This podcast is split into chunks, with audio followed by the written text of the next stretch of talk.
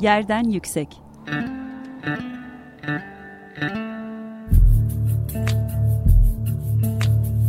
Kentin kent aşırı gündemi. Hazırlayan ve sunan Gizem Kıykı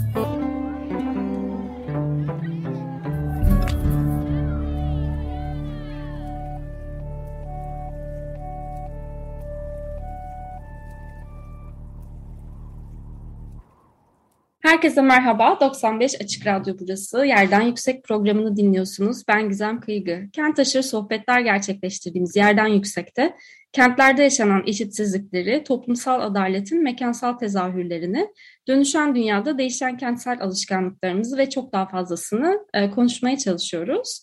2022 yılı bir Bizans anlatısıyla başladı. E, İstanbul Araştırmaları Enstitüsü ve Pera Müzesi iki tane çok önemli sergiyi şu anda e, ziyaretçilerle buluşturuyorlar. İstanbul'da bu ne Bizantinizm ve İstanbul'dan Bizans'a yeniden keşfin yolları 1800-1955 sergileri e, şu an izleyicilerle e, buluşuyor. E, hem e, bu Bizans anlatısının e, nasıl e, kurulduğunu e, hem de e, İstanbul'un ya da Konstantinopolis'in temsilinin nasıl oluşturulduğunu e, bugün değerlendireceğiz e, birlikte. Bu sergilerden İstanbul'da Bu Ne Bizantinizm e, sergisini değerlendiriyoruz. Serginin küratörü Emir Alışık bizimle birlikte. Hoş geldin öncelikle Emir. Teşekkürler. Merhaba Gizem. Çok teşekkürler davetin için. Ben teşekkür ederim. Biraz bu sergide popüler kültürde Bizans'a yolculuk yapıyoruz. Biraz küratörler arka planını merak ediyorum. E, sergi fikri nasıl ortaya çıktı? Nasıl sorularla e, ortaya çıktı? Nasıl bir seçki sunuyor bizlere? Hangi mecralardan e, faydalanarak bir anlatı sunuyor? Biraz bunları derinleştirelim istersen. Bu şekilde başlayalım. Tamam. Ee, yani sergi esasında dedi, senin de söylediğin gibi bu İstanbul'dan Bizans'a e, sergisiyle bir arada e, oluşturulmuş, e, birlikte projelendirilmiş işler. E, 2021 Ağustos'unda olması planlanan bu İstanbul'da e, yapılması planlanan Uluslararası Bizans Çalışmaları Kongresi'nin bir yan etkinliği olarak Pera Müzesi'nde bir e, sergi planlıyorduk. E, ve bu İstanbul'dan Bizans'a sergisi aslında arkeolojik olarak e, Bizans'ın arkeolojinin konusu haline gelmesi ama Bizans İstanbul'un arkeolojinin konusu haline konusu haline gelmesini e, irdeliyordu. E, bu konuda da 2017'de aslında bir e, sempozyum da düzenlemiştik Pera Müzesi'nde. Onun e, bir gösterimi şeklinde olacaktı. E, ben de e, popüler kültürdeki yansımaları, bir de popüler kültürde İstanbul Bizans'ı nasıl ortaya çıkıyor e, şeklinde bir öneri getirdim. Bir de yanında da bir öyle, öyle bir, bir sergi olsun diye düşündük. E, yani bunun meselesi şuydu. E, zaten hali hazırda aslında nispeten köklü bir orta çağcılık çalışmaları literatürü var. İşte e, özellikle 70'lerden itibaren böyle köklü yayınları da olan, e, dergileri de olan bir alan. E, Bizantinizm ama Bizansçılık da diyebilirsiniz. E, yani Bizans'ın Bizans sonrasında sanatsal e, gösterimleri meselesi e, biraz daha genç ortaçağcılık çalışmalarına kıyasla daha böyle e, var öncesinde çalışmalar ama son 20 senede hızlandı bununla ilgili işler. Ee, öncelikle yani e, Türkiye'deki üretimler üzerinden ve böyle e, üretim mecralarını ayırarak bir sergi gibi başladık, öyle düşünüyorduk. Ancak e, yani şeyi gördük, biraz malzemeyle e, haşır neşir olmaya başladıkça, literatürü okudukça e, şey daha uluslararası bir perspektiften bakmak mümkün ve mecralara ayırmak yerine e, meseleyi bu üretim mecralarını birbirine kesiştiren e, birbirine kesiştiren belli motifler ortaya çıktığını ve bu motiflerin hem tarihsel süreçle dönüştüğünü hem de e, farklı ideolojilerle, farklı motivasyonlarla e, kullanılabildiğini gördük ve o, o yüzden sergide e, daha motiflere e, odaklanarak ve tüm bu farklı üretim mecralarını işte nedir bunlar? E, müzik, edebiyat, film, çizgi roman, e, moda, e, gibi pek çok e, üretim aracı. E, bunları her birini bir araya getirerek ve belli e, belirlediğimiz motifleri ön plana çıkararak hem de e, bunların siyasi arka planlarının farklılığını da göstermeye çalışarak e, bir bir araya getirme e, denedik öyle diyebilirim. E, motifleri biraz açabiliriz aslında. Bir de şeyde e, benim e, gördüğüm kadarıyla e, bilgisayar oyunlarında da mekan temsilleri e, özellikle çok ilginç. E, bu motifler böyle nasıl bir e, toplam çıkartıyor ve bir de yani bir çelişik e, bir e, ilişki var tabii ki Bizans'la. Yani hem bir düşmanlaştırılan ama e, bir yanda da e, bir e, fantazi dünyasına da e, eşlik eden bir anlatısı var. Bu karşıtlıklar nasıl bu motiflerde yer buluyor? Şöyle e, dört ana motif belirledik bu sergi için. E, ve bu dördün iki tanesi şehir kavramı ve Konstantinopolis üzerinde ona dair algıyı irdeliyor. Diğer ikisi ise e, Konstantinopolis'in halklarına dair algıyla e, bir ilişki içinde. Tüm bu motiflerin e, aynı zamanda tarihsel kaynakları da var. Yani e, çünkü popüler üretimler kimi zaman direkt referans yoluyla, kimi zaman da aslında e, direkt referansta değil ama Bizans'a dair genel geçer bilginin literatür üzerinden oluşmasından dolayı bir şekilde tarihsel kaynaklı bir etkileşim içinde bir üretim var. Ve biz de motifleri belirlerken tarihsel kaynakta bu motifin izini yani bu belirlediğimiz motiflerin izini sürüp onu görüp aynı zamanda popüler kültürde ne olduğuna bakmaya çalıştık. Ee, örneğin yani sayayım bu motifleri size. Ee, Bizans'a yelken açmak, kainatın revnakı, e, cadı kazanı ve isyankar renkler. Ee, Örneğin kainatın revnakı e, diye belirlediğimiz motif e, adını 15. yüzyıldan bir Osmanlı e, şiirinden alıyor ve işte e, Konstantinopolis'in işte bir e, evrenin merkezi ve süsü olması meselesini e, gösteriyor ama e, aynı tamlamaya yani farklı dillerde Yunanca'da veya Ermenice'de işte yine 15. yüzyılda bir Ermenice şiirde de rastlıyoruz. Bizans yazınında da rastlıyoruz. Bugün popüler kültürde de e, benzer tabirleri görüyoruz. E, şöyle dediğiniz gibi dediğim gibi yani bu e, kimi düşmanca alımlar zaten bu motif dediğim şey bir, ya bir anda klişeye de kayabilecek şeyler ama aslında klişe demek haksızlık olur çünkü çok orijinal kullanımları ve yani tek bir kullanımı yok. Farklı dediğim gibi e, politik motivasyonlarla kullanılabildiği için e, klişe deyip geçiştirilebilecek bir şey olduğunu düşünmüyoruz açıkçası. E, yani örneğin Cadı Kazanı'nda Cadı Kazanı kısmında e, Bizans siyasetinin şiddetten arındırılamayan e, sarayın tamamen entrika, cinayet, e, taht kavgası gibi şeylerle yürüdüğünü, siyasetin hep böyle yapıldığı algısıyla e, algısına dair bir şeyler gösteriyoruz.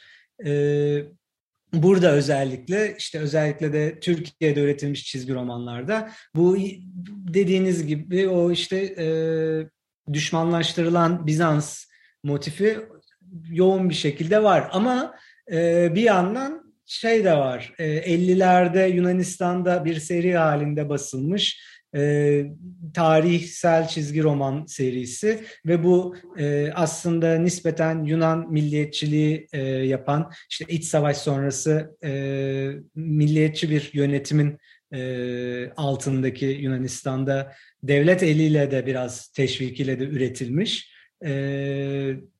Ve Bizans tarihini Yunan tarihinin bir parçası olarak, şanlı bir şey olarak gösteren eserlerde de yine bu entrika, e, cinayet, siyasetin bu şekilde yürütülmesi meselesi burada da karşımıza çıkıyor. Ama diğer yandan işte bu fantastik dediğiniz kısım yani zaten şey çok şaşırtıcıydı ve en ilgi çekici yanı bence o oldu. E, epey fazla spekülatif alanda üretim var. Hem de bu müzikte de, edebiyatta da, illüstrasyonda da var. Ve bu mesela ortaçağ konusunda bolca karşılaştığımız bir şey. İşte Dune ya da Yüzüklerin Efendisi gibi serilerde işte ortaçağ referanslarını biliyoruz. Bunlar çalışılıyor. Ama Bizans konusunda bu pek bilinen bir durum değildi. Ama görüyoruz ki özellikle son 20 yılda yani öncesinde de var 70'lerde de tek tük karşılaşıyoruz ama son 20 yılda e, bilim kurgunun ve fantazinin e, konusu da olmaya başlamış. Hem de Bizans İstanbul, Bizans Konstantinopolisi yani e, direkt bizim yaşadığımız yer e, bunun bir konusu olmaya başlamış. Ve işte kainatın revnakı bölümü altında örneğin e, şehrin üç özelliğini işliyoruz. İşte merkeziliği, e, ebediliği ve gizemlerle doluş, oluşu ki bu biraz egzotize eden de bir özellik. Ama mesela bunun altında işte e, kimi illüstrasyonlar e, cyberpunk atmosferi ve estetiği tanıyan taşıyan ve gelecekte bir Bizans şehri gösteriyor. Ya da işte bilim bir bilim kurgu romanındaki e, galaktik bir imparatorluk e, epey Bizans'tan esinlenerek bir e, dünya oluşturmuş oluyor. Yazar öyle yapmış oluyor. Dolayısıyla böyle e, çok uçlarda işte milliyetçiliğin de araçsallaştırdığı ama bugün dediğim gibi spekülatif e, anlatı biçimlerinde de e, bir şekilde araçsallaşıp ve daha farklı insan hikayelerini deşmek için kullanıldığını e, Bizans'ın görebiliyoruz. E, o yüzden epey farklı uçlara giden e, birbirinden çok ayrı malzemeler bir arada toplanmış oluyor. Çok ilginç gerçekten. Biraz da böyle şeye de değinmek istiyorum. Yani kent temsili, e, anlattığın hikayelerde de bol bol bir kent temsili var ama özellikle 19. yüzyılda Konstantinopolis'in yeniden keşfi var. Arkeoloji ve kent bilgisinin, mimarlık bilgisinin yeniden üretildiği bir dönem. E, bu 20. yüzyılda da devam ediyor. E, biraz böyle oradaki keşfedilen kent e, nasıl e, yani na, öne çıkan keşifle belki anahtar kelimeler üzerinden değerlendirebiliriz. E, hem e, İstanbul'dan Bizans'a yeniden keşfin yolları sergisiyle de bağlayarak e, hem de yani bu popüler kültür de belki nasıl beslemiş e, biraz onu da e, derinleştirebiliriz. Tamam yani e, özellikle video oyunlarında çok çarpıcı olarak belki görüyoruz ve filmlerde. E, şöyle yani İstanbul'dan Bizans'a sergisi 19, 19. yüzyılın başından 1950'ye kadar bir hikaye anlatıyor ve bu hikaye e, İstanbul özelinde e, Bizans arkeolojisinin gelişimi ve Bizans çalışmalarının yani bunun öncesinde var olan Bizans çalışmalarının e, bir şekilde bakışını İstanbul'a e, çevirmeye başlamasının hikayesi bu. E, ve bunu da e, bu arkeolojik kurumlar, çeşitli siyasi ve bilimsel aktörlerin yapıp ettikleriyle Arkeoloji Müzesi'nin bol katkısı, oradan toplanan oldukça fazla e, koleksiyonla bir gösterimi. Yani bu hem kazı sonuçlarının gösterimi hem yayınların gösterimi şeklinde bir sergi. Ve dediğim gibi uluslararası aktörlerin, Osmanlı'nın ve daha sonra Cumhuriyet'in kurumlarının hangi, nerelerde hangi kazılar yaptığı, o kazıda ne bulduğu, neyi araştırdığı, bu arada e, genel bir arka plan hikayesinde Bizans'ın Osmanlı ve Cumhuriyet için nasıl bir çeşit kültürel mirasa dönüşmeye başladığı ve artık gösterilmeye gösterilen bir şey olduğu ve e, bir anlamda yeni yeni artık yıkılmaya başlanan o Osmanlı tamamıyla Bizans'ın karşısındaydı ve Bizans'ı düşman olarak gördü fikrinin dışında e, yeni araştırmalarla ortaya çıkan işte geç dönem Osmanlı tarih yazımında Bizans'ın e, Osmanlı'nın meşruiyeti için bir işlev kazanması dolayısıyla Bizans'ın sahiplenilmesi gibi konuları e, işlenen işleyen bir sergi. Ama Bizantinizm, popüler kültürde Bizantinizm sergisi bağlamında şöyle bir işlevi var. E, yani erken 20. yüzyıl modernist e, sanat Bizans'tan etkilendiği zaman örneğin Klimt veya e, Kandinsky gibi ressamları düşünebilirsiniz. Ya işte e, İtalya'da var olan bir Bizans e, mirasından özellikle Ravenna'daki mozaiklerden ya da Sicilya'da ayakta duran ve daha erişilebilir olan işte tren yolunun çok daha önce geldiği, işte deniz yollarının daha açık olduğu, oradaki siyasi birimin e, buradaki malzemeyi daha açık gösteriyor olduğu bu, bu şekilde erişilebilir yani e, yerlerden ya da işte Kandinsky örneğinde daha ortodoks bir e, şeyden arka plandan ve ortodoks miras üzerinden bir esinlenme vardı ve Konstantinopolis bu üretimin çok bir parçası olamıyordu. Ancak işte bu bilimsel çalışmalar, arkeolojik kazılar, işte arkeolojik kazılarla örneğin işte hipodromun daha belirgin bir hale gelmesi, Kariye'deki, Ayasofya'daki e, mozaikleri görebilmeye başlamamız. Örneğin e, sergide ilginç bir ikili fotoğraf var. Ee, böyle hipodromu Sultanahmet Meydanı'nı gösteriyor ve arada 5 sene var. 1850'lerin başıyla sonu gibi bir aralıkta. Ee, biz fotoğrafta bir mahalle var o Sultanahmet'te hipodromun içinde ve dikili taşlar, Bizans'tan kalan dikili taşlar. O mahallenin içinde toprak seviyesi çok yüksek ve e, kaideler kaybolmuş. Mahallemizin taşları yani aslında onlar orada. Ama yani aradan bir 5-10 sene geçtikten sonra bir bakıyoruz mahalle tamamıyla yıkılmış. E, yeni bazı binalar yapılmış çok daha gerilerde ve e, toprak seviyesi aşağıya indirilmiş. E, dikili taşların çevresine çit çekilmiş ve artık gösterilir bir şey haline gelmiş Bizans. Bizans mirası diye bir şey bir fikir ortaya çıkmış gibi.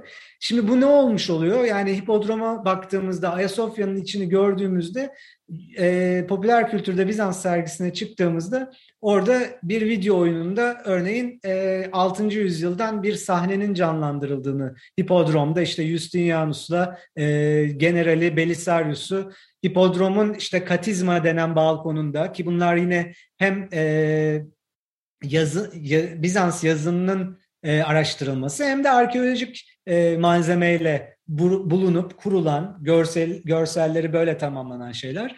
Orada bir bakıyoruz 2010'da bir oyunda işte şey e, hipodrom İstanbul'daki hipodrom kurulabilmiş oluyor. Konstantinopolis'in 6. yüzyıl hipodromu.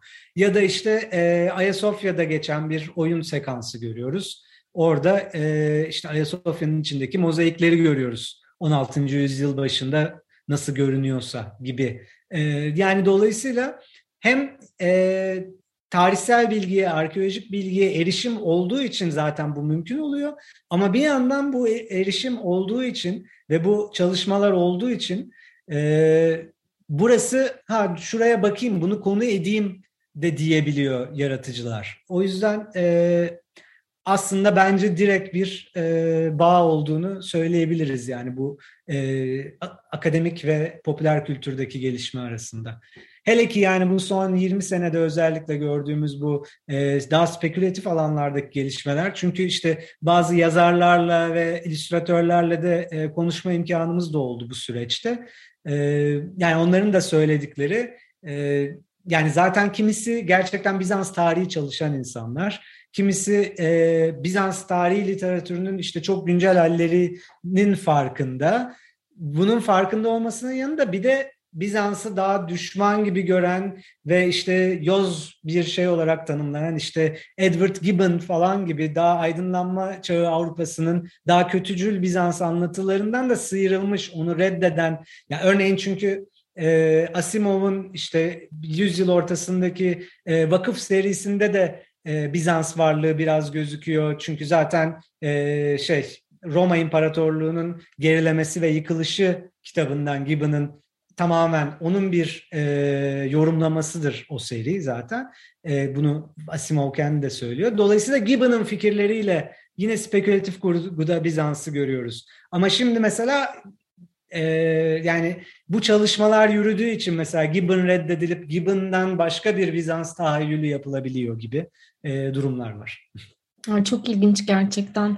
Ee, şeyi de soracağım, programımızın da böyle yavaş yavaş sonuna geliyoruz. Ee, bunlar ve daha fazlası yani sergiye eşlik eden birçok mecra var. Dinleyicilerimize e, çok tavsiye ediyorum. E, İstanbul Araştırmaları Enstitüsü'nün e, bir blogu var. E, blogda e, yazılar e, yayınlanıyor.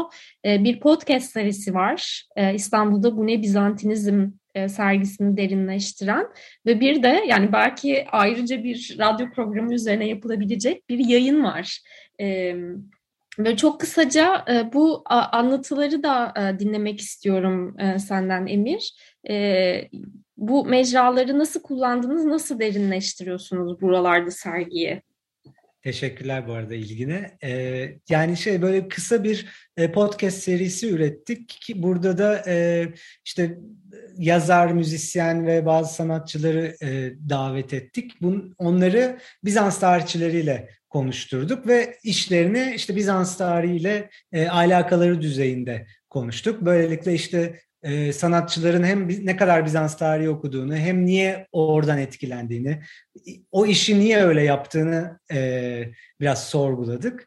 E, o keyifli bir deneyim oldu gerçekten. E, bir de evet serginin bir kitabı var ve bu kitapta 10 makale var. E, makaleler mecralara yönelik çalışıyor. İşte sinemada Bizantinizm veya e, metal müzikte Bizantinizm gibi şeyler. E, ve e, farklı alanlarda çalışan yine Bizans tarihçilerinin genellikle bulunduğu bir e, yayın oda.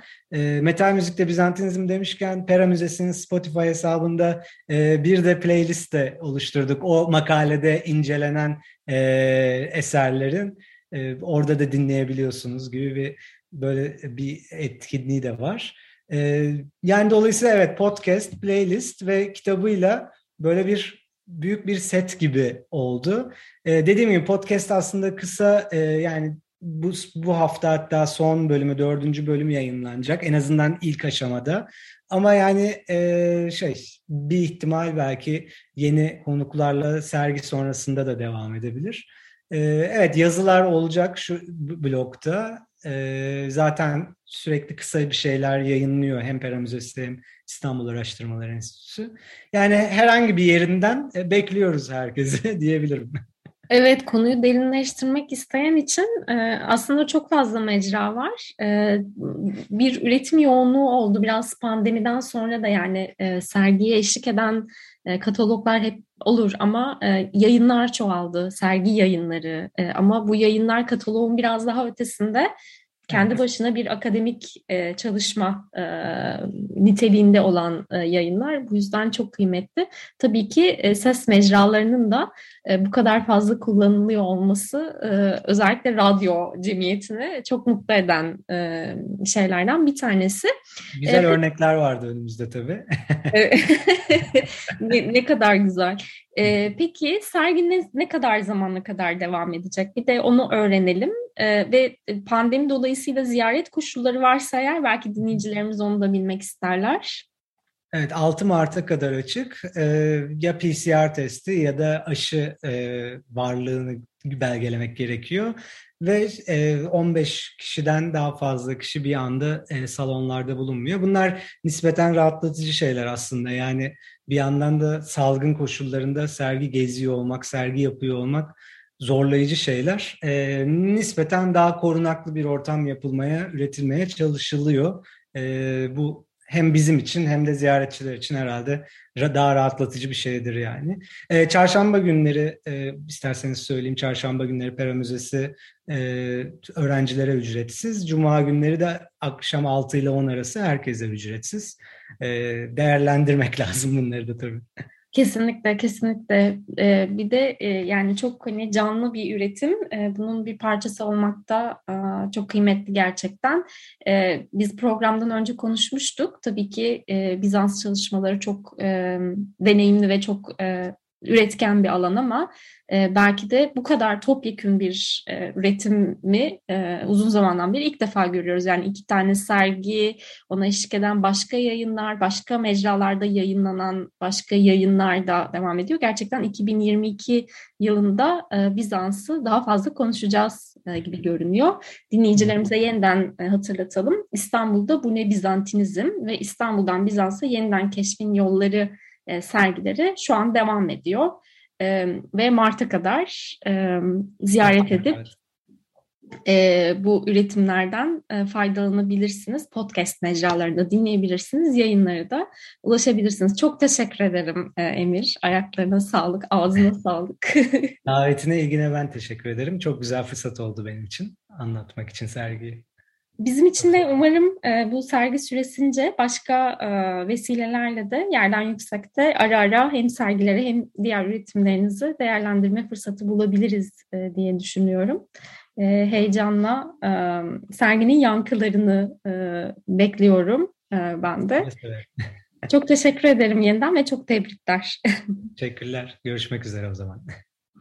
15 gün sonra yeniden buluşmak üzere sevgili Açık Radyo dinleyenleri. Şimdi hoşçakalın.